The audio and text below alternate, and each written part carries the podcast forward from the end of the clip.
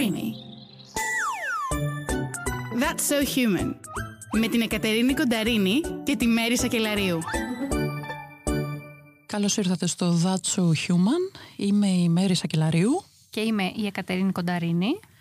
Λοιπόν, σήμερα έχουμε έναν ε, αγαπημένο καλεσμένο και φίλο, τον Βασίλη Οικονόμου. Γεια Βασίλη, σας, καλησπέρα. Γεια σας. Καλησπέρα. Ε, είμαι πολύ χαρούμενος που είμαι εδώ. Είμαι ο Βασίλης Οικονόμου και είμαι καλά. Τέλεια. και είμαι ακόμα καλύτερα που είμαι κοντά σας. Και έχει air condition. Έχει air condition, είναι περίπου στους 26 βαθμούς και δίπλα μου είναι μια πανέμορφη γυναίκα, αλλά δεν λέω το όνομά της. Και θα ήθελα... Είναι- Είναι αυτή που δεν ακούγεται, Βασίλη. Είναι αυτή που δεν ακούγεται. Μου είπε να μην δώσω την πα- φυσική της παρουσία, έτσι την έκαψα τώρα. Αλλά δεν πειράζει. Ε, Μόνο ότι είναι εγώ καιρός. Αυτό, καλησπέρα και πάλι. Καλή δύναμη στους υπολείπους γύρω της. Πες μας λίγα λόγια για το τι κάνεις. Ε, Να ξεκινήσουμε με τα τωρινά, με τα... Εγώ νομίζω πρώτα να, να πούμε ότι ο Βασίλης είναι από τα πρώτα μέλη της πλατφόρμας του Humancast Α, βεβαίως, ναι. και είμαι πολύ περήφανος γι' αυτό. και εμείς είμαστε πάρα πολύ περήφανοι που σε έχουμε. Ε, ιδρυτής και καλλιτεχνικός διευθυντής του επαγγελματικού συμπεριληπτικού θεάσου θέαμα Σωστά. και συνειδητής ε, του θεάτρου και συμπεριληπτικού εργαστηρίου θέατρο χώρου Ναι. ίσων. Ε, Του θεατρικού, ναι, και χορευτικού εργαστηρίου, συστηματικού φυσικά, ίσον. Και αυτή την περίοδο κάνεις πρόβες Κάνω πρόβες για τις Τροάδες σε διασκευή του Ζαν Πολ Σάρτ που θα περιοδεύσει σε όλη την Ελλάδα. Έχουμε πρεμιέρα 21 Ιουλίου στο Θέατρο Πέτρας και σας περιμένουμε. Ξεκινήσαμε αμέσως βλέπω με διαφημίσεις. ναι, ναι. Καλό είναι να μιλήσουμε... να γίνονται, να γίνονται γρήγορα και μετά να πηγαίνουμε ναι, ναι, στο, ναι, ναι. στο πιο Ας- βαθύ. Ας πάρω εγώ τα ενία βέβαια γιατί, Πάρε εσύ τα ενία. γιατί μου αρέσει να μιλάω η αλήθεια είναι και δεν μπορώ να το κρύψω. Ωραία, Κατερίνα, καταλαβαίνεις. Θα μιλήσουμε λίγο σήμερα. Ευκαιρία. Πες μας Βασίλη. Είμαι ηθοποιός, είμαι σκηνοθέτης, εκπαιδευτής θεάτρου, αρχαιολόγος, όπως λέω και στον ελεύθερο χρόνο φτιάχνω και κανένα καλό παστίτσιο, αλλά κυρίως ε, χωρίς πλάκα τώρα είμαι ε, ανάπηρος ηθοποιός και ανάπηρος σκηνοθέτης ε, και εκπαιδευτής θεάτρου. Ε, το θέατρο που διδάσκω πάντα γίνεται με συμπεριληπτική προσέγγιση. Μιλά- μιλάμε για συμπεριληπτικό θέατρο. Δεν μιλάμε για άλλο θέατρο. Το θέατρο είναι ένα, αλλά μιλάμε για τον τρόπο προσέγγισης. Έχω, είμαι ο πρώτος ανάπηρος επαγγελματίας ηθοποιός στην Ελλάδα, από, από όσο ξέρω δηλαδή, δηλαδή που πέρασε τις ε, εισαγωγικές εξετάσεις του Υπουργείου Πολιτισμού σε μια εποχή που υπήρχε ένας όρος, ο όρος περί αρτιμέλειας, που στην, στην ουσία απαγόρευε, εμπόδιζε τα ανάπηρα άτομα να εισαχθούν σε μία από τις ανώτερες σχολές, ανώτερες δραματικές σχολές του Υπουργείου Πολιτισμού. Και εγώ τότε πέρασα κατ' εξαίρεση, γιατί υπήρχε αυτός ο όρος, ένας όρος που καταργήθηκε μόλις το 2017, ένας μεταξικός νόμος, από την εποχή του Μεταξά δηλαδή, που επιβίωνε μέχρι το 2017. Ευτυχώς όπως και πολλά άλλα στερεότυπα ή στερεοτυπικοί νόμοι πρέπει να απαλληφθούν ή να εξαλειφθούν. Έτσι και αυτός έγινε αργά μένα αλλά έγινε το 2017 και αποτελεί παρελθόν σήμερα. Και είμαι πάρα πολύ χαρούμενος που κάτι αλλάζει. Κάτι αλλάζει στην ε, ζωή μας, στην ελληνική κοινωνία γιατί εγώ σαν άπειρος ε, ακολουθώ το κοινωνικό μοντέλο της αναπηρίας. Θα τα πούμε κιόλας αν θέλετε τι σημαίνει ιατροκεντρικό και τι σημαίνει κοινωνικό μοντέλο της αναπηρίας. Ε, αυτό που προσπάθησα γιατί έχω δεχθεί και πάρα πολύ bullying ως ανάπηρος ηθοποιός στον επαγγελματικό χώρο παρόλο που με διακρίνει ένας παρορ- παρορμητισμός έτσι πως λένε και οι συναδελφοί μου μια τρέλα που δεν ακούω εύκολα τον άλλον όταν μου βάζει εμπόδια. Τον ακούω μόνο όταν μου δίνει συμβουλές όταν συνεργαζόμαστε αλλά τα εμπόδια δεν τα ακούω και αυτή η δημιουργική μέσα εισαγωγικά τρέλα, γιατί και το τρέλα είναι στιγματιστικός λόγος και δεν θέλω να τον αναπαράγω, ε, αυτορμητισμός θα έλεγα καλύτερα, ε, με όθησε το 2010 να δημιουργήσω την δική μου ε, ομάδα και να την προσδιορίσω ως επαγγελματική συμπεριληπτική. Ε, πολλές φορές, ξέρετε, οι όροι του political correct που παλεύουμε ε, όλες οι ομάδες ε, δεν έχουν, ε, λένε όλοι μα είναι αυτονόητο. Ξέρετε πολύ καλά στην ελληνική κοινωνία του 2022 22 τίποτα δεν είναι Τίποτα δεν είναι αυτονόητο. αυτονόητο. Και δεν μιλάω μόνο στους αναπήρους. Ξέρετε αυτό το έντονο κύμα βίας που έχει φανερωθεί, υπήρξε, υπήρξε φυσικά, αλλά έχει φανερωθεί ε, τα τελευταία χρόνια, μιλάω για, το, για την γυναικοκτονία και δυστυχώς το λέω ως κίνημα γιατί ε, όπως η γυναίκα προσδιορίζεται ως προς το φύλλο της, δηλαδή είμαι γυναίκα που θεωρείται εντάξει, αυτονόητο, όμως δεν είναι αυτονόητο γιατί δεν απολαμβάνει ίσων δικαιωμάτων και υποχρεώσεων σε αυτή την κοινωνία. Έτσι και, και όλες οι άλλες ομάδες που κουβαλάνε το κοινωνικό στίγμα ε, παλεύουν καθημερινά να κερδίσουν έδαφος, να κερδίσουν χώρο ε, για να δημιουργηθεί κάποτε το αυτονόητο. Όταν λοιπόν ζούμε σε μια ιδα- ιδανική κοινωνία δεν θα είμαι ένα ηθοποιός, θα είμαι ο ηθοποιός Βασίλης Οικονόμου και ο σκηνοθέτης Βασίλης Οικονόμου. Ε, δεν θα είσαι η γυναίκα Κατερίνα Κονταρίνη, ε, θα είσαι η Κατερίνα Κονταρίνη τελεία. Όμως ε, στο 2022 ξαναλέω αυτό ε, επιβάλλεται να ακούγεται για να κατανοήσουν οι άνθρωποι και να δώσουν τον χώρο στους άλλους ανθρώπους που τους τον έχουν κλέψει. Ε, μέσα σε αυτό το πλαίσιο λοιπόν το 2010 δημιούργησαν την επαγγελματική συμπεριληπτική ομάδα Θέαμα και από τότε τα τελευταία 12 χρόνια μαζί με πολύ σημαντικούς ανθρώπους δίπλα μου όπως είναι ο Πάνος Ζωνατζίδης, η Εφη Τούμπα, η Χριστίνα Τούμπα, η Μαρία Μουρελάτου, η Μαρίνα Μπεσίριο, ο Γιώργος Ηλιάκης. Ε, ε, μπορώ να λέω πολλά ονόματα που ξεκινήσαμε αυτή την ομάδα την, και κάνουμε ένα μεγάλο αγώνα κάθε μέρα από αρχικά χωρίς καμία επιχορήγηση και επιδότηση κάνοντας άκρη τους καναπέδες των σπιτιών μας για να κάνουμε πρόβα και φτάνοντας το 2016 στο Φεστιβάλ Αθηνών και Επιδαύρου να παίζουμε στο Ελληνικό Θέατρο ως η πρώτη επαγγελματική συμπεριληπτική ομάδα που διεκδικεί το δικαίωμα του ανάπηρου και της ανάπηρης και του ανάπηρου ε, ε, επαγγελματία ηθοποιού ε, για την, και για την πλήρη ενσωμάτωσή του στην αγορά εργασίας. Ήμασταν εκεί λοιπόν το 2016 στο Εθνικό Θέατρο σε, στο έργο Πέρσες του Εσχύλους στη δική μου μετάφραση και σκηνοθεσία και με δυνατή παρουσία όχι μόνο σε αυτό το φεστιβάλ αλλά σε φεστιβάλ του εξωτερικού, σε πολλά Fringe Festival όπως το Brighton το 2017 σε ε, δημ, ε, παρουσίαση συγγνώμη, ε, θετικών έργων σε άλλες γλώσσες και είναι πολύ δύσκολο αυτό το κομμάτι, το γνωρίζετε ειδικά για έναν Έλληνα.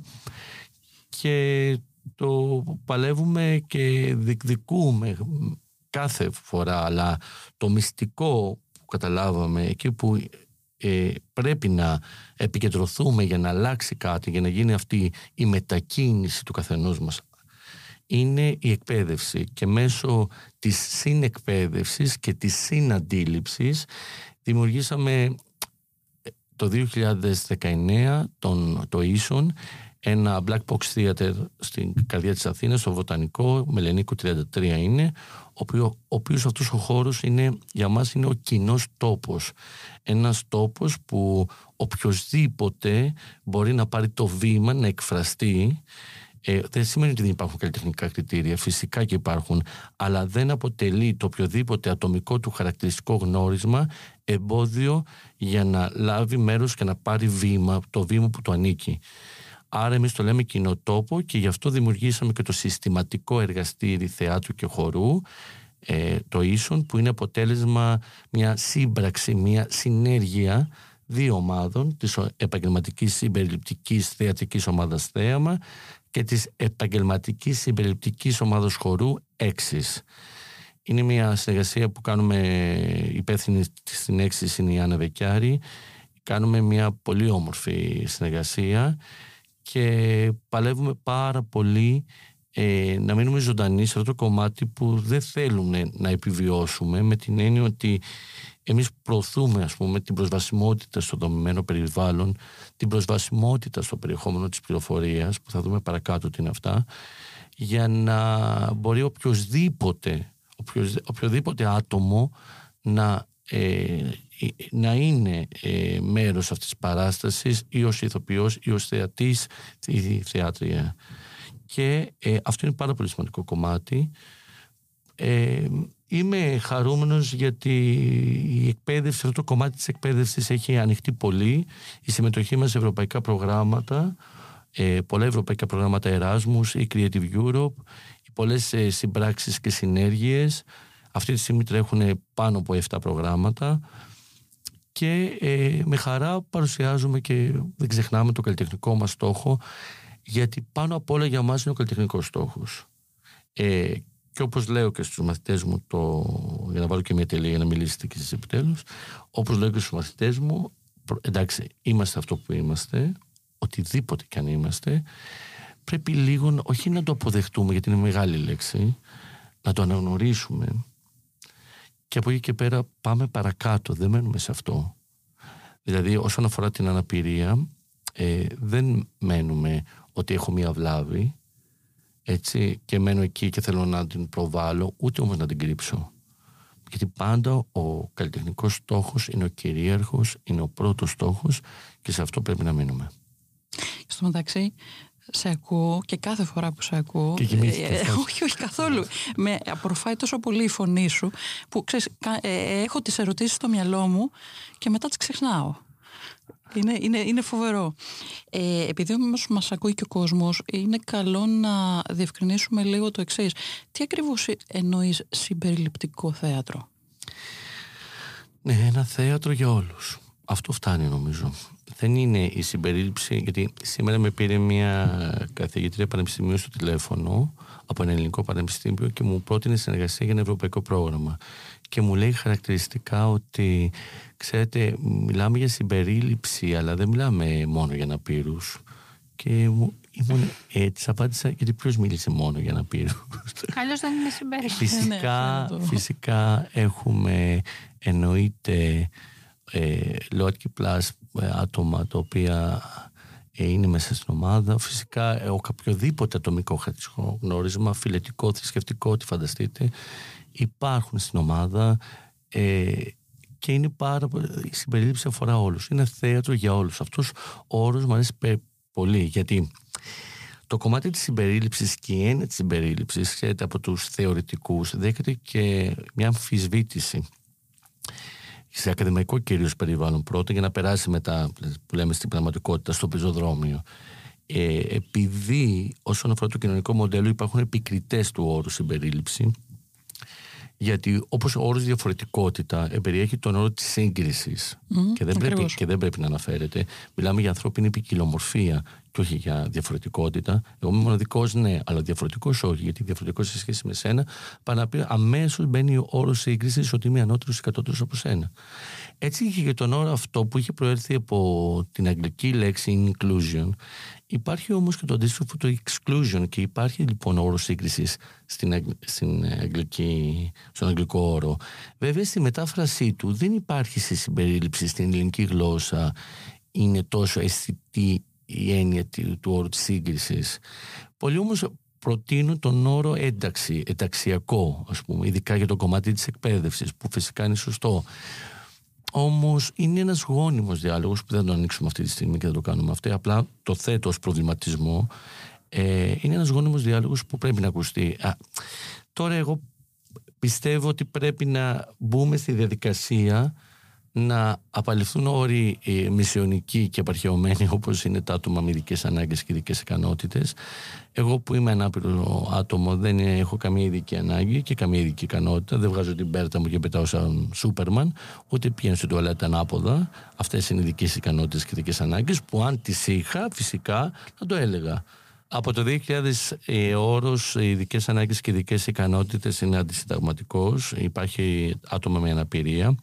Δυστυχώς και αυτός ο όρος δεν είναι σωστός, γιατί το θέατρο ατόμων με αναπηρία, πούμε, που έχουμε εμείς έτσι ξεκινήσαμε, καταλάβουμε ότι είναι και αυτό λάθος. Γιατί και εμείς θα μπούμε στη διαδικασία, έχουμε πει ήδη στη διαδικασία να δημιουργήσουμε ένα νέο καταστατικό, γιατί η κοινωνία την ακολουθείς, δεν είναι άτομο με αναπηρία. Δεν λες ότι με άτομο με ξανθά μαλλιά ε, λες είμαι μια ξανθιά γυναίκα, ας πούμε, άμα θέλεις προσδιοριστείς. Ναι, σωστά. Ε, είμαι, ε, είμαι ένα υπερβερό άτομο. Δεν είμαι ένα άτομο με 126 κιλά.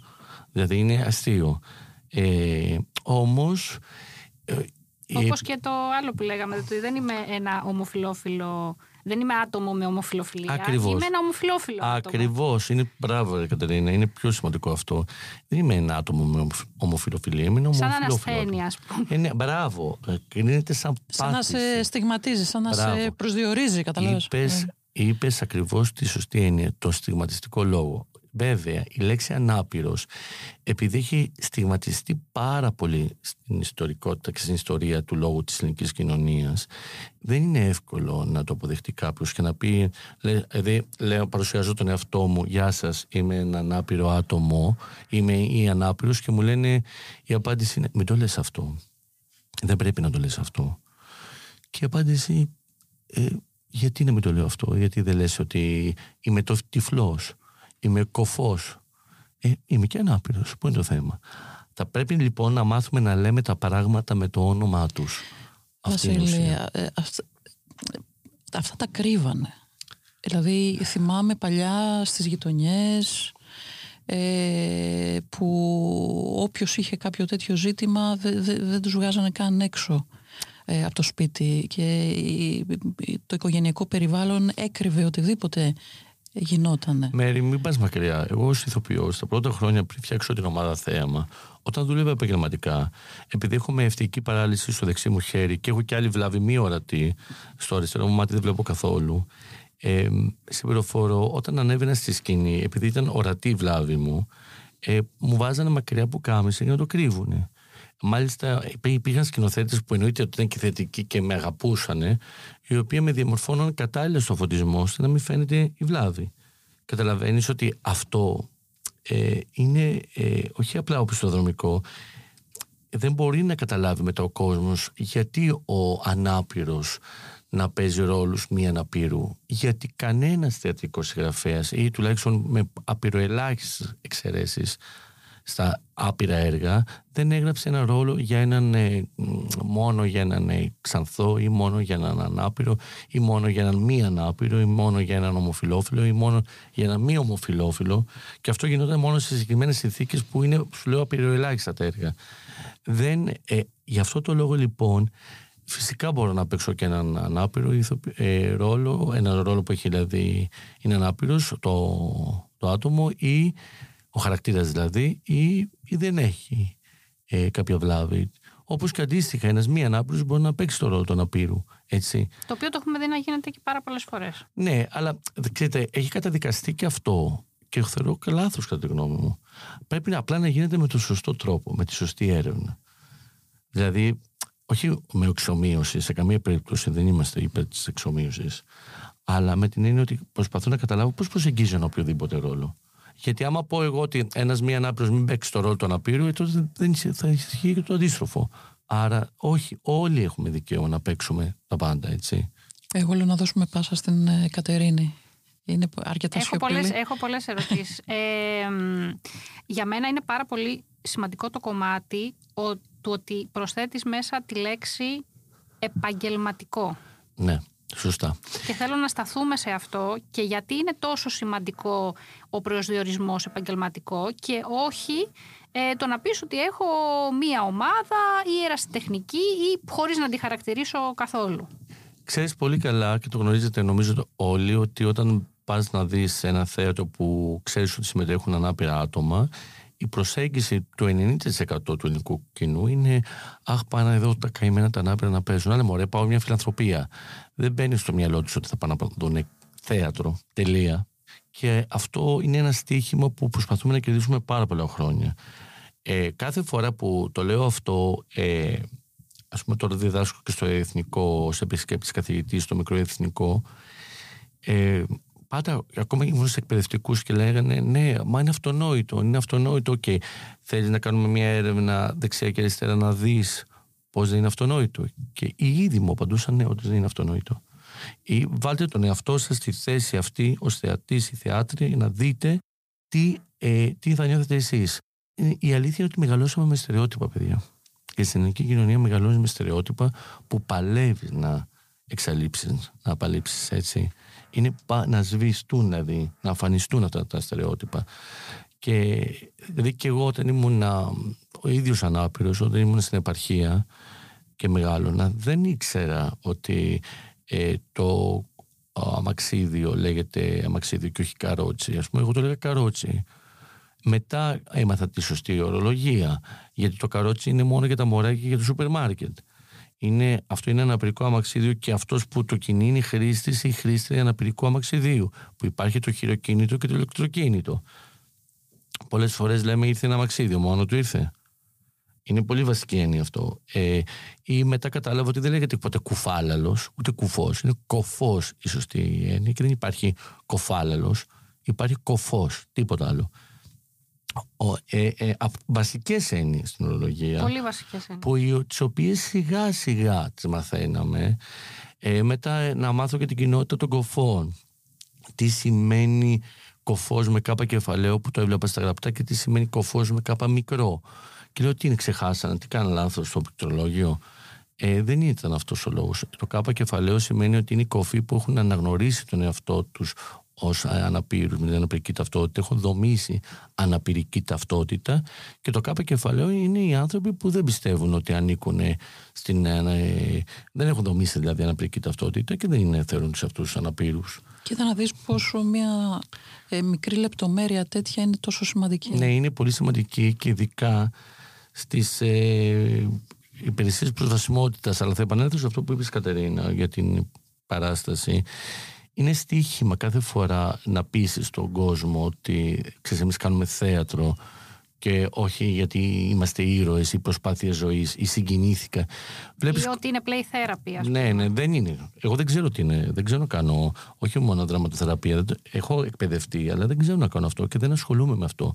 Μάλιστα εκπαιδεύτηκα για ένα λόγο όταν είχα πάει στη Μόσχα και είχα εκπαιδευτεί για να μπορώ να διαχωρίσω από το επαγγελματικό θέατρο. Από την υποκριτική εννοώ χωρίς να είναι δραματοθεραπεία. Πήγα να καταλάβω ποια είναι τα όρια. Γιατί είναι πολύ εύκολο να τα ξεπεράσεις ότι διδάσκεις, για παράδειγμα, όχι μόνο, αλλά σε ένα άπειρα άτομα και σε μία ανάπηρα, όταν κάνεις συνεκπαίδευση. Είναι πολύ δύσκολο και πρέπει να το γνωρίζεις αυτό. Ε, στην, ε, η δραματοθεραπεία λοιπόν είναι ένα κομμάτι το οποίο εμείς δεν το κάνουμε. Ξεκάθαρα. Τώρα, αν το ίδιο το θέατρο ωφελεί τους ίδιους ανθρώπους με πολλά άλλους τρόπους, αυτό ισχύει για όλους. Για όλους. Δεν είναι κάτι. Δεν μιλάμε για δραματοθεραπεία. Μιλάμε για τα προσωπικά ωφέλη της τέχνης, της ίδιας τέχνης απέναντι σε αυτούς που το υπηρετούν. Ε, αυτό όμως το κομμάτι που πρέπει κάθε φορά ένας ανάπηρος να συνεχίζει πάντα να αποδεικνύει και αυτή, σε αυτή την δοκιμασία που σε βάζει η ίδια κοινωνία ότι πρέπει να αποδεικνύεις για να αποκτήσεις το δικαίωμα της πρόσβασης δηλαδή να αποδεικνύει ότι είμαι τέλειος για να μπορώ να συμμετέχω σε κάτι ε, αυτό είναι συντελεί από μόνο του μια κοινωνική αδικία. Έχω δικαίωμα να είμαι ηθοποιός να είμαι επαγγελματίας ηθοποιός και να είμαι και κακός ηθοποιός. Είναι δικαίωμά μου γιατί υπάρχουν κάποια ώρες αυτό το πράγμα δηλαδή κάθε φορά, για παράδειγμα, όταν τελειώνει η παράσταση, εγώ πήγαινα στους θεατές και έλεγα τι δεν σου άρεσε; Ή βλέπανε τα ανάπηρα άτομα σε τις πρώτες παραστάσεις και λέγανε Συγκινήθηκα. Γιατί συγκινήθηκες πολλά μου κομμωδία έβλεπε. Κάτι δεν πήγε καλά. Είχαν εστιάσει προφανώ. Δηλαδή, ε, προφανώς, βέβαια, αν πει δεν είναι και σκηνοθετικό στοίχημα να μην φωτίζεις τη βλάβη του κάθε ατόμου που συμμετέχει επί σκηνής, ναι, να μην μένεις σε αυτό, αλλά δεν μπορείς πολύ. Αυτό. Το πρόβλημα με την ελληνική κοινωνία και με το ελληνικό κοινό είναι ότι δεν μπορείς εύκολα να, να, σε μία μέρα ή σε μία στιγμή να σβήσεις όλα τα στερεότυπα που κουβαλάει ο καθένας. Αυτό είναι προσωπικό του θέμα. Εσύ το μόνο που πρέπει να κάνεις είναι να προσεγγίζεις με πρωταρχικό καλλιτεχνικό στόχο όσον αφορά το θέατρο μιλάω το ρόλο σου να τον υπηρετήσεις και από εκεί και πέρα με αυτό που είσαι. Τελευταίο παράδειγμα να πω ότι έχοντας μεγαλώσει με μια, μια καλή μου φίλη μαζί από τα παιδικά μας χρόνια η οποία τώρα αυτή τη στιγμή είναι στην ε, Αγγλία και είναι φιλόλογος στο ελληνικό σχολείο στο Λονδίνο και της ήταν χαιρετίσματα της Γεωργίας η Γεωργία λοιπόν ε, χρόνια παρακολουθεί, είναι μια πολύ καλή εκπαιδευτικός, ένας πολύ έξυπνος άνθρωπος και δημιουργική γυναίκα, η οποία μου λέει ένα βράδυ, βράδυ, όχι ένα απόγευμα, με παίρνει τηλέφωνο και μου λέει Βασίλη, είδε μια σειρά στο Netflix και τώρα κατάλαβα τι εννοούσες. Λέω, τι είδες; Μου λέει, ήταν μια ηθοποιός η οποία είχε χαθεί ο αδελφός της. Και αυτή είχε κομμένο χέρι. Αλλά όταν ήρθαν να την επισκεφτούν να ρωτήσουν πού είναι ο αδερφός της, δεν έμεινε κανένα στο ότι είχε κομμένο χέρι. Έδειξε την ψυχολογία της πώς ένιωθε επειδή είχε χαθεί ο αδερφός της, σε αυτό επικεντρωθήκανε και μετά έφυγαν οι ερευνητές. Και αυτή ήταν η αδερφή ενός πρωταγωνιστή που είχε χαθεί. Ε, δεν ήταν η αδερφή με το κομμένο χέρι. Ε, μπορούσε να είναι ε, με τα μεγάλα μπλε μάτια, με τα μακριά κόκκινα μαλλιά. Ε, δεν μας ενδιαφέρει το πώς ήταν εκείνη τη στιγμή. Ο στόχος ήταν άλλος. Ο στόχος δράσης ήταν άλλος. Άρα μου λέει τώρα κατάλαβα. Μπορεί το είχα καταλάβει, αλλά τώρα το πήρα to the point. Είναι ένα βασικό μικρό παράδειγμα να καταλάβετε πώς πρέπει να προσεγγίζουμε ως κοινό έναν ανάπηρο ηθοποιό επί σκηνής, επί οθόνης. Και τα πάντα η εικόνα είναι πιο δυνατή. Έτσι, δηλαδή το ότι η φίλη σου το κατάλαβε, το είδε Ναι, το οπτικά. είδε. Επίσης, όπως είπες και εσύ λίγο πριν, έχει να κάνει και με το σκηνοθετικό, έχει να κάνει και με το σενεριακό.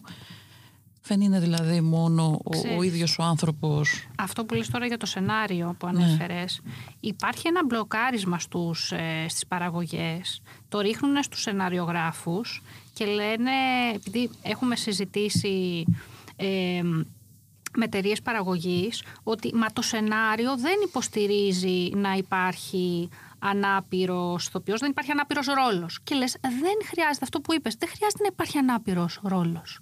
Ναι. Δεν χρειάζεται να υπάρχει ένας ανάπηρος ηθοποιός που να παίζει ένα ρόλο, μπορεί, ε, ο οποίος να είναι γραμμένος σε σχέση με την αναπηρία. Μπορεί να είναι οποιοδήποτε ρόλος και να είναι ο Ακριβώς. ηθοποιός που θα παίξει Μα ανάπηρος. και, ανάπη, και ο ρόλος γραμμένος να είναι στο θεατρικό κείμενο ή στο σενάριο αντίστοιχα για τηλεόραση και κινηματογράφο και ανάπηρος να είναι ο ρόλος, ο χαρακτήρας μπορεί να παιχτεί και από έναν μη ανάπηρο. Ή, και άρα το και μη ανάπηρο να είναι ο ρόλος μπορεί να παιχτεί από έναν ανάπηρο. Δεν είναι. Ακριβώς αυτό που λες, απλά λέω και το αντίστροφο. Έτσι. Ναι. Ε, Ακριβώς αυτό είναι το πράγμα. Και στο κομμάτι των παραγωγών, προσπαθούμε και εμείς να ανοιχτούμε. Ξέρετε, τα τελευταία χρόνια μέλη της ομάδας Θέαμα παίζουν, ε, συμμετέχουν. Γιατί στόχος της ομάδας Θέαμα δεν είναι να φτιάξουμε την ομαδούλα και να κάνουμε ένα γκέτο, μια γκετοποίηση. Είναι να φτιάξουμε ένα φυτόριο ηθοποιών οι οποίοι να εξ, ε, εξακτηνωθούν στην αγορά εργασίας και να συμμετέχουν και να δηλώσουν ορατότητα. Με χαρά λοιπόν έχουμε τον Πάνο Ζουνατζίδη από την ομάδα Θέαμα που συμμετείχε φέτος στο σύριαλ του Mega Channel Σκοτεινή Θάλασσα. Με χαρά έχουμε την Έλλη Δρύβα η οποία πέρα από τις Τροάδες και ο Πάνος και η Έλλη παίζουν στις Τροάδες. Η Έλλη όμως ε, παι- συμμετέχει και στο Φεστιβάλ Αθηνών στην Άνοιξη που θα δούμε στις 2 και 3 και 4 Ιουλίου στην Πειραιώς. Ε, δηλαδή βλέπουν και άλλοι σκηνοθέτες και παίρνουν και συμμετέχουν και βλέπουν ότι αυτό συμ- προχωράει. Και εμένα είναι η χαρά μου. Το θέμα πάντα είναι σπίτι τους. Αλλά είναι η χαρά μου να βλέπω ότι προχωράνε. Εξελίσσεται. Και να βλέπει ο κόσμος, αυτό είναι το κομμάτι της ορατότητας, να βλέπει ο κόσμος ότι πόσο σημαντικό είναι να βλέπουμε έναν άπειρο ηθοποιό να, να είναι επαγγελματίος όμως. Γι' αυτό μένω στο επαγγελματικό. Ότι δεν είναι, αχ, πήραμε το. Γιατί είδα φέτος και δυστυχώς είδα πολλά άτομα ανάπηρα, όχι πάρα πολλά βέβαια, δύο-τρία, οι οποίοι συμμετείχαν σε σειρές, οι οποίοι δεν είναι ηθοποιοί, φαίνονται. Και είναι ηθοποιοί που θα πούνε μία-δύο ατάξει εκείνη την ώρα με τον δικό τους τρόπο ως άνθρωποι και μια χαρά όλα. Και είδες ότι είμαστε και συμπεριληπτικοί. Δεν είστε συμπεριληπτικοί. Εδώ είναι ένα επάγγελμα, είναι μια δουλειά. Νομίζω σε όλες τις δουλειές συμβαίνει αυτό. Εντάξει, δεν έχουμε μόνο αυτές τις περιπτώσεις. Κάποτε είχαμε και τα μοντέλα οι οποίοι δεν είχαν ποτέ κάνει ούτε ένα μάθημα κριτική και, παίζαν- και πήγαν και παίζαν έτσι. Αυτό εντάξει συμβαίνει. Αυτό είναι μια Ή πραγματικότητα. τώρα influencers. Ναι, είναι μια πραγματικότητα όμως. Δεν σημαίνει ότι εγώ δεν θα προσπίσω τα δικαιώματα της δουλειάς μου. Γιατί, ναι, γι' αυτό το λέω. Είμαι ανάπηρος, αλλά είμαι επαγγελματίας ηθοποιό και αυτή είναι η δουλειά μου. Και μπορεί να είμαι και καλός και κακός και τέλειος. Και θέλω να αποφύγω γενικότερα τον γκέτο και θέλω σήμερα να παίζω σε αυτή την παραγωγή, αύριο να παίζω σε αυτή την ταινία και περιμένω την Κατερίνα και τη Μέρη, ως πα- που έχουν αυτό το υπέροχο γραφείο του Human Cast, να ε, προωθήσουν ως ηθοποιό σε πολλές ταινίες και τα λοιπά. Και όχι μόνο η Μέρη και η Κατερίνα, αλλά πολλά γραφεία παραγωγής ή όπου δίνω το βιογραφικό μου. Να πηγαίνω σε ακροάσεις, να μην φοβάμαι ως ανάπηρο άτομο να πηγαίνω σε ακροάσεις. Να βλέπουν οι σκηνοθέτες, ναι, υπάρχει ανάπηρος. Θα με απορρίψουν μία, δύο, αλλά δεν πειράζει. Εγώ είχα πάει χρόνια πριν σε μια μεγάλη παραγωγή, δεν θέλω να πω το όνομα, ε, όσον αφορά το, ένα μεγάλο κανάλι ιδιωτικό, ε, όπου είχα φτάσει μέχρι το τελευταίο στάδιο να περάσω ως προ- ε, σε ένα βασικό πρωταγωνιστικό ρόλο. ο βοηθός σκηνοθέτης με ήθελε πάρα πολύ. Και υπήρχε και ένας άλλος ηθοποιός που τότε ήταν μικρό, νομίζω όχι τόσο όπως είναι τόσο μεγάλο. Και ο, ο βοηθός σκηνοθέτης του είχε πει μπροστά ε, εμένα μου αρέσει πιο πολύ ο Βασίλης, γιατί κάνει αυτό και αυτό και αυτό. Μα του το είχε δικαιολογήσει. Δεν ήταν μόνο προσωπικό, δεν τον ήξερα τον άνθρωπο και από χθες. Από τη δουλειά μου εννοώ έτσι. Και όταν πήγαμε στο σκηνοθέτη μπροστά, επέλεξε τον άλλον γιατί έλεγε ότι η δική μου βλάβη που είναι ορατή στο κάδρο της κάμερας δεν είναι διαχειρίσιμη από τον ίδιο. Εκείνη την ώρα λοιπόν ε, εγώ είπα τη γνώμη μου. Λέω ότι αυτό που λέτε δεν μπορείτε να το καταλαβαίνετε τώρα και στο λέω πολύ ευγενικά αλλά αυτό είναι κάτι που δηλώνει ότι την έλλειψη δική εκπαίδευσης. Και δεν θέλω να το πάτε προσωπικά και μου είπε ο άνθρωπος πολύ ευγενικά να το πιστεύω αυτό, αλλά όντως έχω έλλειψη εκπαίδευσης. Τι να κάνω γι' αυτό. Και έτσι εγώ έχασα ένα ρόλο και έχω χάσει όχι πάρα πολλούς ρόλους ευτυχώς, αλλά πρέπει να πηγαίνουν σε ακρόαση. Είναι σημαντικό. Πρέπει να μην φοβούνται. Ξέρω ότι είναι δύσκολο. Ξέρω ότι είναι πολύ Ψυχοφθόρο. Ψυχοφθόρο να λες θα πάω σε μια κρόση με το 90% να με απορρίψουν. Όχι για αυτό που μπορώ να δώσω, αλλά για αυτό που φαίνομαι ότι είναι. Χρειάζεται η παρουσία. Χρειάζεται η παρουσία και σίγουρα και το παράδειγμα, έτσι. Δηλαδή και για παιδιά που τώρα το να βλέπουν τον πάνω ναι. στην τηλεόραση είναι σίγουρα πολύ σημαντικό. Ναι. Και όσον αφορά και τις ταυτότητες που λέγαμε πριν, αναπηρική, μη αναπηρική, ένας ανάπηρος μπορεί να κουβαλάει και άλλη ταυτότητα. Φυσικά το γνωρίζετε πολύ μπορεί καλά. Μπορεί να είναι πολλαπλές ταυτότητες. Μπορεί να είναι και queer, μπορεί να είναι οτιδήποτε, μπορεί να είναι ο, οτιδήποτε θέλει να δηλώσει ότι είναι. Και γιατί εκεί να δείτε ένα bullying και μια καταδίκη σε όλο αυτό το κομμάτι την ελληνική κοινωνία που έχουμε υποστεί. Ή πολλές φορές μέλη και της ομάδας μου έχουν, όταν καταλαβαίνει ο άλλος ότι μπορεί να είναι και ας πούμε γκέι για παράδειγμα και ε, ανάπηρος αυτό που αμέσως πέφτει, πέφτει το ιατροκεντρικό μοντέλο και θα το εξηγήσουμε τι είναι και λέει Αχ, μωρέ, εντάξει, λογικό είναι αφού είσαι ανάπηρος ή ναρκωτικά θα έπαιρνε και θα γινώσουν έτσι. και εκεί λες. Αλήθεια τώρα. Ναι, αλήθεια. Είναι, Όπως το συνδυάζουν και με τους οροθετικούς. Μπράβο, ακριβώς. Ακριβώς, μπράβο, Μέρη. Ακριβώς. Είναι σαν αυτό που λες. Ε, είναι σαν να παίρνει ναρκωτικά, ρε παιδί μου, και σου λένε. Ε, που και αυτό το, ξέρεις, το θεωρώ πολύ λάθος. Απλά σου λέω τι λένε έτσι. Ε, ε, σου λέει αφού έχεις κατα, έχεις καταλήξει και έχεις φτάσει στο τέρμα, ε, εννοείται ότι μπορεί να κάνεις και όλα τα άλλα στη ζωή σου, το παιδί μου. Τα κακά. Και το, είναι στο ίδιο τσουβάλι. Το έχουμε ζήσει και, παλε, και ξέρεις, ε, παιδιά, παλεύουμε σε διάφορα επίπεδα και μέτωπα. Δηλαδή ένας αγώνας συνεχής δικαιωματικός που δεν τον ονομάζω ακτιβιστικό, γιατί ακτιβιστής για μένα είναι άλλο πράγμα. Εμείς θέλουμε να κάνουμε τη δουλειά μας, αλλά με το να είμαστε αυτό που είμαστε. Και αυτό λέγεται δικαιωματικό, αλλά η παρουσία ενός αναπήρου, ενός ανάπηρου δηλαδή ατόμου επί σκηνής, εν έτη 2022 παραμένει εξορισμού μια ακτιβιστική πράξη. Είναι ακτιβιστική πράξη. Δηλαδή, και άντε εγώ να μιλάω για επαγγελματικό και μη επαγγελματικό, καταλαβέ. Γι' αυτό προσδιορίζουμε τους όρους.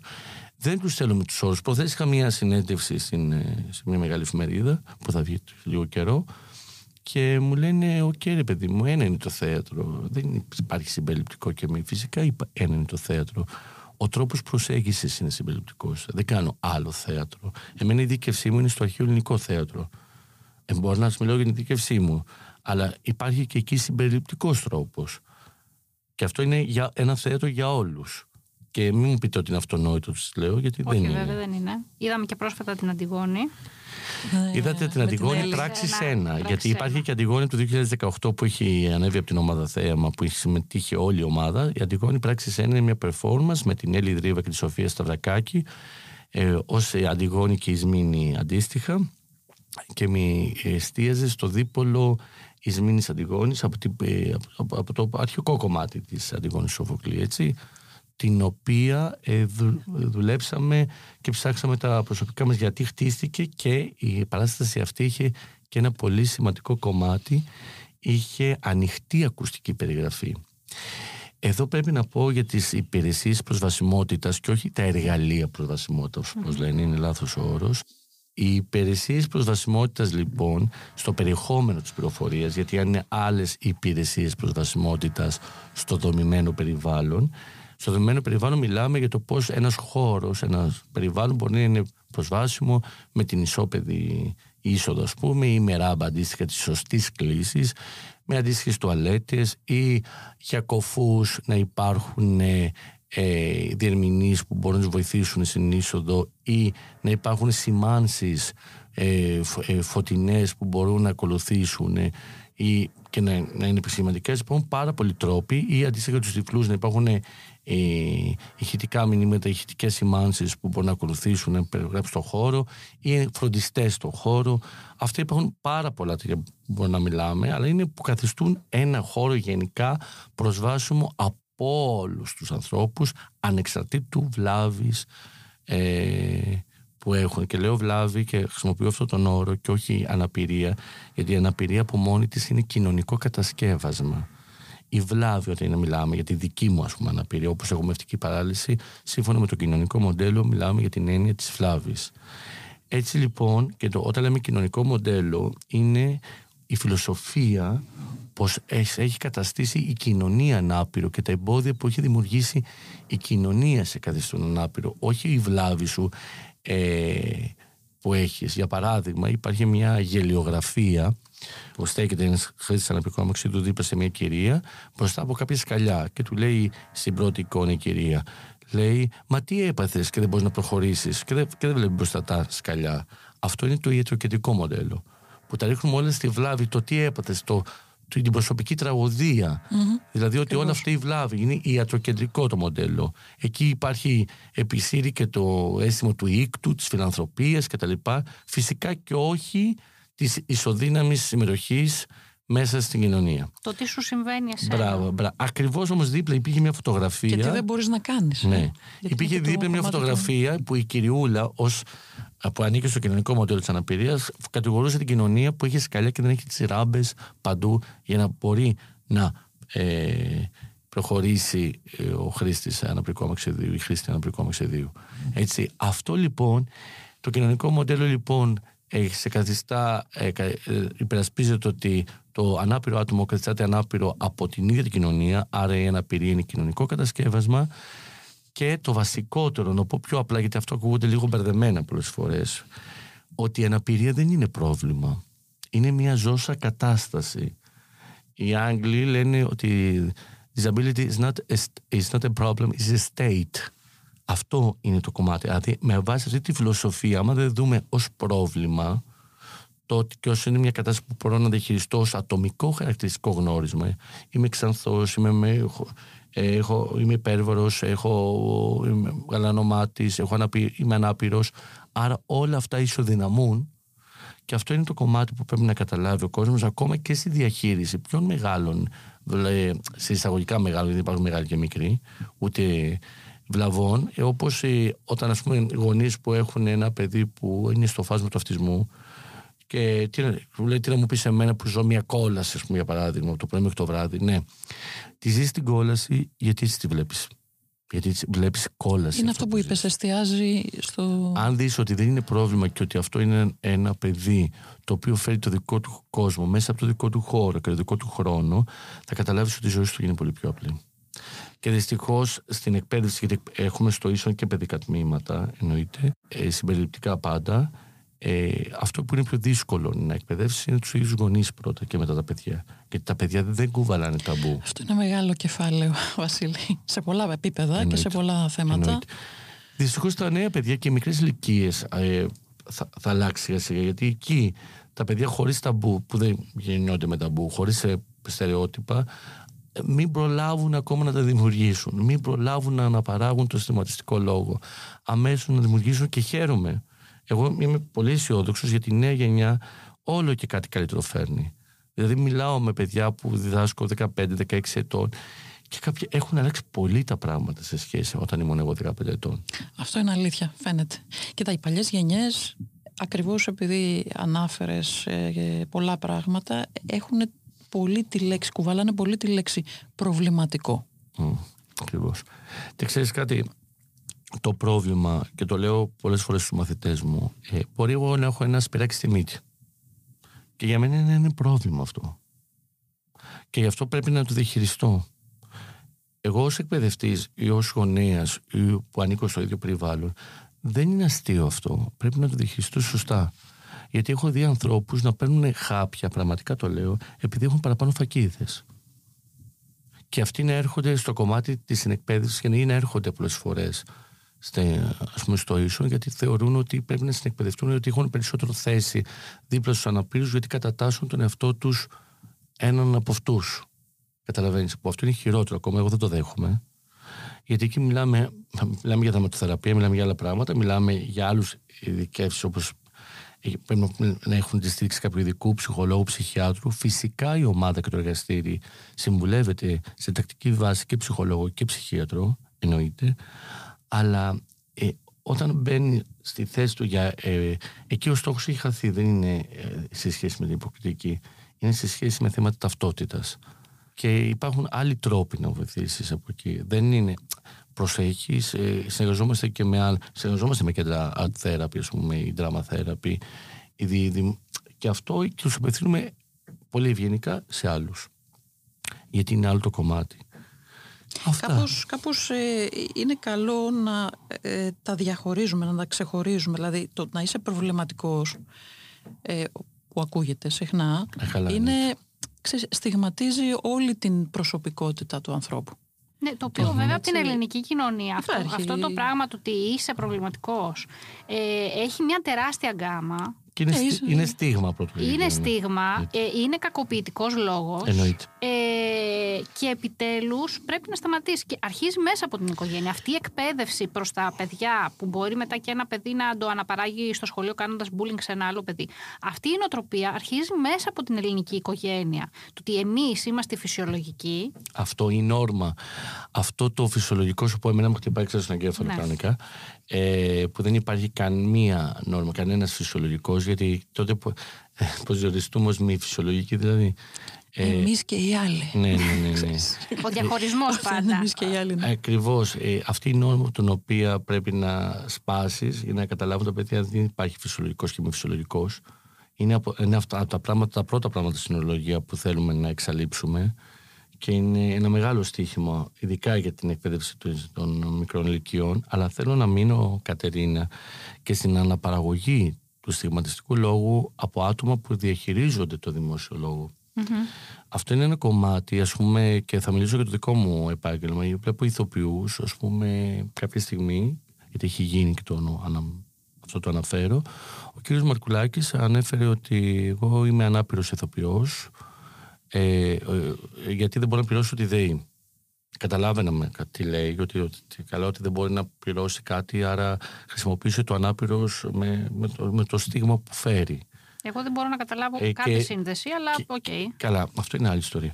Και κάποια στιγμή λοιπόν το απάντησα την επόμενη μέρα, γιατί πήρε το Γιάννη το Ζουμπουλάκη στο Βήμα τηλέφωνο και του λέω: Σε παρακαλώ, μπορώ να πάρω ένα άρθρο.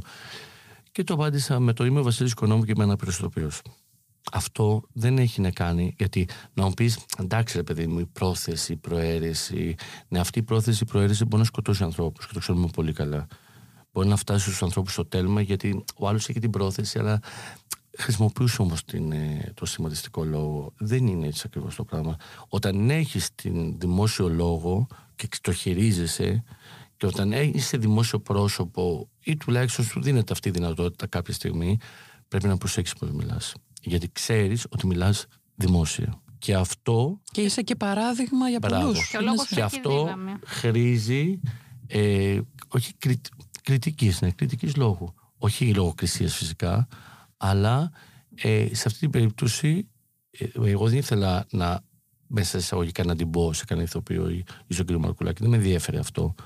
Ήθελα όμως να καταλάβουν τι εννοώ και να μετακινηθεί όποιος ηθοποιός λίγο και να πει Α, έχει δίκιο σε αυτό, ρε παιδί μου. Καλό είναι να με το ξαναφέρω. Είναι, να λέμε, είναι αυτό που λέμε με το say, body shaming, ετσι Που λέμε, OK, έφτασα να είμαι, ας πούμε, εγώ μπορώ να, έχω, να κρίνω τον εαυτό μου και να λέω κάποτε ήμουν τέλειο, ήμουν χοντρός, έτσι. Και να το χρησιμοποιεί δημόσια. Γιατί, γιατί πού είναι το πρόβλημα που έχει φτάσει να είσαι χοντρός; Πού είναι, κανένα θέμα δεν υπάρχει.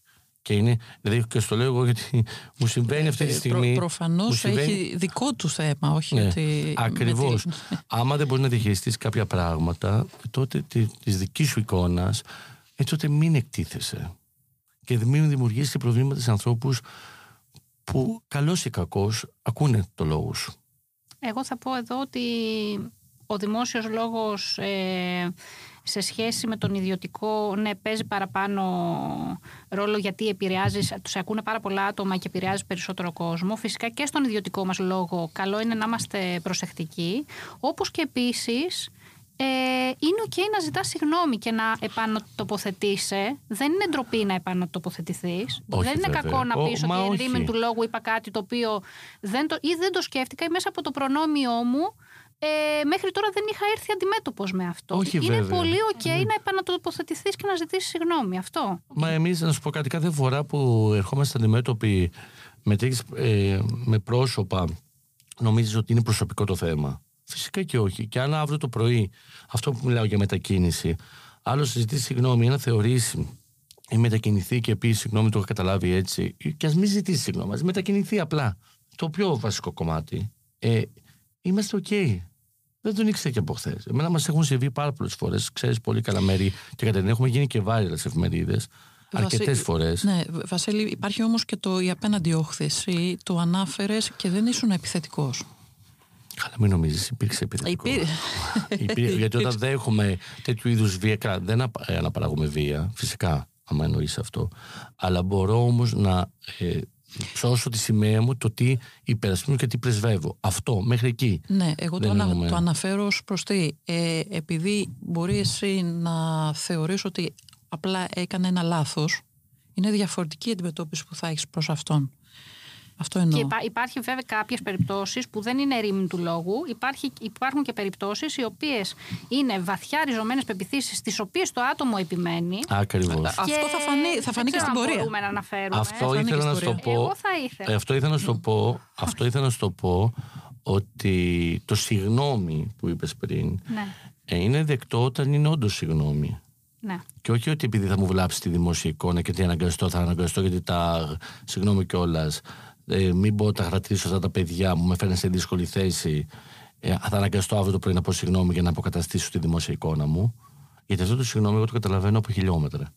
Από χιλιόμετρο πραγματικά και δεν το Και θέλω. δεν, ούτε και δεν για πλάκα. μετακινείται και ο άνθρωπος, έτσι. Το Όχι. καταλαβαίνεις μετά ότι απλά ήταν ε, για λόγους Αλλά από εικόνας. την άλλη υπάρχει και το αναπηρικό κίνημα που λέει έστω και αυτό καταλαβαίνουμε ότι μ, σιγά σιγά δημιουργεί ένα νέο πλαίσιο Σωστά. όπου καταλαβαίνει ακόμα και αυτοί οι άνθρωποι με ριζωμένες αντιλήψεις ότι πρέπει να το σέβονται και ας μη συμφωνούν με αυτό.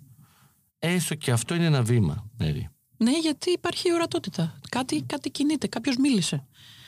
Έτσι. Οπότε εγώ νομίζω ότι ε, α- καταλήγουμε στο κομμάτι της ε, συμπερίληψης και της ορατότητας στο θέατρο, στις καλλιτεχνικές παραγωγές, στην τηλεόραση. Πόσο σημαντικό είναι αυτό. Ε, της προσβασιμότητας στο, στο κοινό, Εννοείται γιατί η προσβασιμότητα είναι- είναι μέρος της συμπερίληψης. Έτσι. ακριβώς. Και όχι στο κοινό μόνο, ακόμα και για τους ηθοποιούς επί σκηνής. Και όχι μόνο ηθοποιούς, και για όλους τους συντελεστές. Και στο γύρισμα, Ε, Μπορεί ένας φωτιστής να είναι ανάπηρος και θέλει να πάει στον booth. Δεν πρέπει να είναι προσβάσιμο, ας πούμε. ακριβώς. Οπότε όλα αυτά συνολικά ε, νομίζω ότι οι αλλαγές ε, αρχίζουν να γίνονται.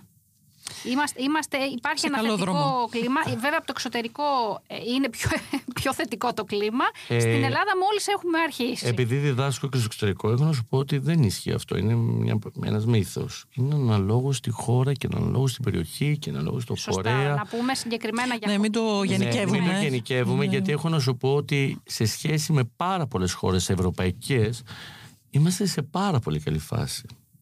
Και δεν επειδή ξέρω το αν είναι μόλις θετικό ή τώρα αρνητικό. ήρθα, Ε, είναι καλό να ακούγεται. δεν γιατί- είναι, όντως δεν είναι καλό.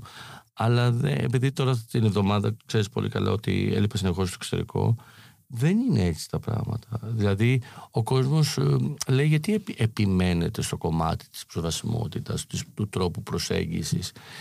Ε, και η απάντηση είναι. νο- και, του, λέ- και έχω απάντησα σε μια κοπέλα τώρα στην Ιταλία που ήμουν και τη λέω ότι αν νομίζω ότι εγώ σηκώθηκα το πρωί ότι κάνω αγώνα ή αυτοπραγματώνομαι με το να δικαιώνομαι τον συμπεριληπτικό λόγο, κάνεις λάθος. Εγώ απλά θέλω την επόμενη μέρα να είμαι στη δουλειά μου, να είμαι ένας ηθοποιός, ο οποίος όμως να αναλαμβάνω ίσα δικαιώματα και ίσες υποχρεώσεις, και να αποδίδω εννοώ, και σε ένα ισότιμο περιβάλλον. Αυτό μπορεί να γίνει. Άμα γίνει, γιατί να σου το πω. Υπάρχει κανένας λόγος. Ε, και έχει μείνει, και, δηλαδή, γιατί μου έλεγε γιατί επέμεινες. Γιατί, ας πούμε, τώρα είμαι σε ένα πρόγραμμα που λέγεται ε, Πώς διδάσκουμε STEM, τη, μαθηματικά, χημεία, φυσική, όλες ε, όλες αυτές τις επιστήμες μέσω των τεχνών και εμείς έχουμε πάει ως ε, partner με συμπεριληπτικό τρόπο. Βάζουμε την τέχνη μας στο θέατρο, αλλά με συμπεριληπτικό τρόπο. Και όλοι συμφώνησαν και καταλάβανε γιατί και μάλιστα δεν τους άρεσε το inclusive way, τους άρεσε for all αυτό και, τον, και εγώ συμφώνησα γιατί η συμπερίληψη πάει αλλού. Δηλαδή έχει δυστυχώς ακόμα και αυτή η στιγματιστή κυρίως αναφέρεται σε συγκεκριμένες ομάδες. Ενώ δεν καταλαβαίνουμε ότι στην περίπτωση εννοούμε τους πάντες. Τα πάντα. Τα πάντα ακριβώς. Τα πάντα, συγγνώμη κιόλας. Ναι. Αλλά ε, αυτό λοιπόν χτίζεται σιγά σιγά. Λοιπόν, επειδή φτάνουμε έτσι προς το τέλος... 21 ε, Ιουλίου στο Θέατρο Πέτρας, διαφήμιση, στο Θέατρο Πέτρας, ε, τροάδες του Ζαν Πολ Σάρτ από την ε, ομάδα Θέαμα, την επαγγελματική συμπεριληπτική ομάδα Θέαμα. Θα δούμε ε, πολλούς ε, σημαντικούς ηθοποιούς, επαγγελματίες αναπήρους και μη αναπήρους, κορυφαίο χορό η Γιώτα ο Πάνος Σουνατζίδης, η Έλλη Θρίβα, η Σοφία Σταυρακάκη έχει κάνει την υπέροχη κινησιολογία και την, μαζί έχουμε κάνει και την έρευνα, μεταφράστρια και δραματολόγος η Έλληνα Νταρακλίτσα, ε, μην ξεχάσω μουσική πρωτότυπη του Ηλία Κουτπαρασίδη και σε πολλά άτομα. Ε, η Αναστασία Μακρύ, μην ξεχάσω κάποιον, η Αναστασία Μακρύ, ο Μάνος ο Τριανταφυλάκης, ο Πάνος Ζωνατζίδης, είπαμε η Ελιδρίβα, η Βερονίκη Κυριακοπούλου, η Μαρία Δερεμπέ, η Όλγα Νικολαίδου, η Φιλοθέη Κολιοπούλου, ο Σταμάτης ο Τούντας, δεν μου ξεχάσω κανένα, η Μαρία Μουρελάτου, ο Μιχάλης ο Ταμπούκας, ε, Σίγουρα θα έχω ξεχάσει. Να πω τα λέω όλα απ' έξω, δεν έχει Υπηρεσίες προσβασιμότητας διερμηνία στην ελληνική νοηματική γλώσσα από τη Θεοδόρα Τσαποίτη και από την Ανδρονίκη Ξανθοπούλου, γιατί δεν φτάνει μόνο ένας διερμηνέας στη σκηνή όταν έχεις τόσο πολύ κόσμο. Ε, ακουστική περιγραφή, κλειστή ακουστική περιγραφή από την Εμμανουέλα Πατινιωτάκη και, ε, και δημιουργία υπερτίτλων στην ελληνική και αγγλική γλώσσα και χειρισμός υπερτίτλων η Χριστιανά Βάσο. Και ο Βασίλης Οικονόμου. Ο Βασίλης Οικονόμου είναι απλά ένας μικρός ταπεινός σκηνοθέτης και λέμε παραγωγός τώρα, ο Θεός να τον κάνει. Προσπαθούμε να, να κλείνουμε παραστάσεις. Ξέρεις, δεν είναι και εύκολο κομμάτι αυτό. Γιατί άλλο κομμάτι εκεί να δεις στο ότι πόσο εύκολο να σε αποδεχτούν ως επαγγελματικό σχήμα. Πολλά, πολύ, πολύ, λίγα πράγματα λες για τον εαυτό σου. Εμείς ξέρουμε και σε προσωπικό επίπεδο. Α μιλήσουμε αλλά... για άλλους. Τώρα ε, φτάσαμε στη μία ηλικία 21, 21 ετών. δεν θέλω γέλια. Ναι, μην χρειάζεται να μιλάμε για τον εαυτό μας. Μόλις ο εγώ καιρός έβαλε γέλιο από ό,τι βλέπω. Εντάξει, 22 για σένα. Ευχαριστώ. Με έχει κάνει ρόμπα. Ευχαριστώ πάρα πολύ, κορίτσια μου. Εμείς ευχαριστούμε. Τιμή, τιμή μας, βασικά. Ε, λοιπόν, είμαι η Μέρη Σακελαρίου. Είμαι η Κατερίνη Κονταρίνη. Και ακούσατε το That's So Human.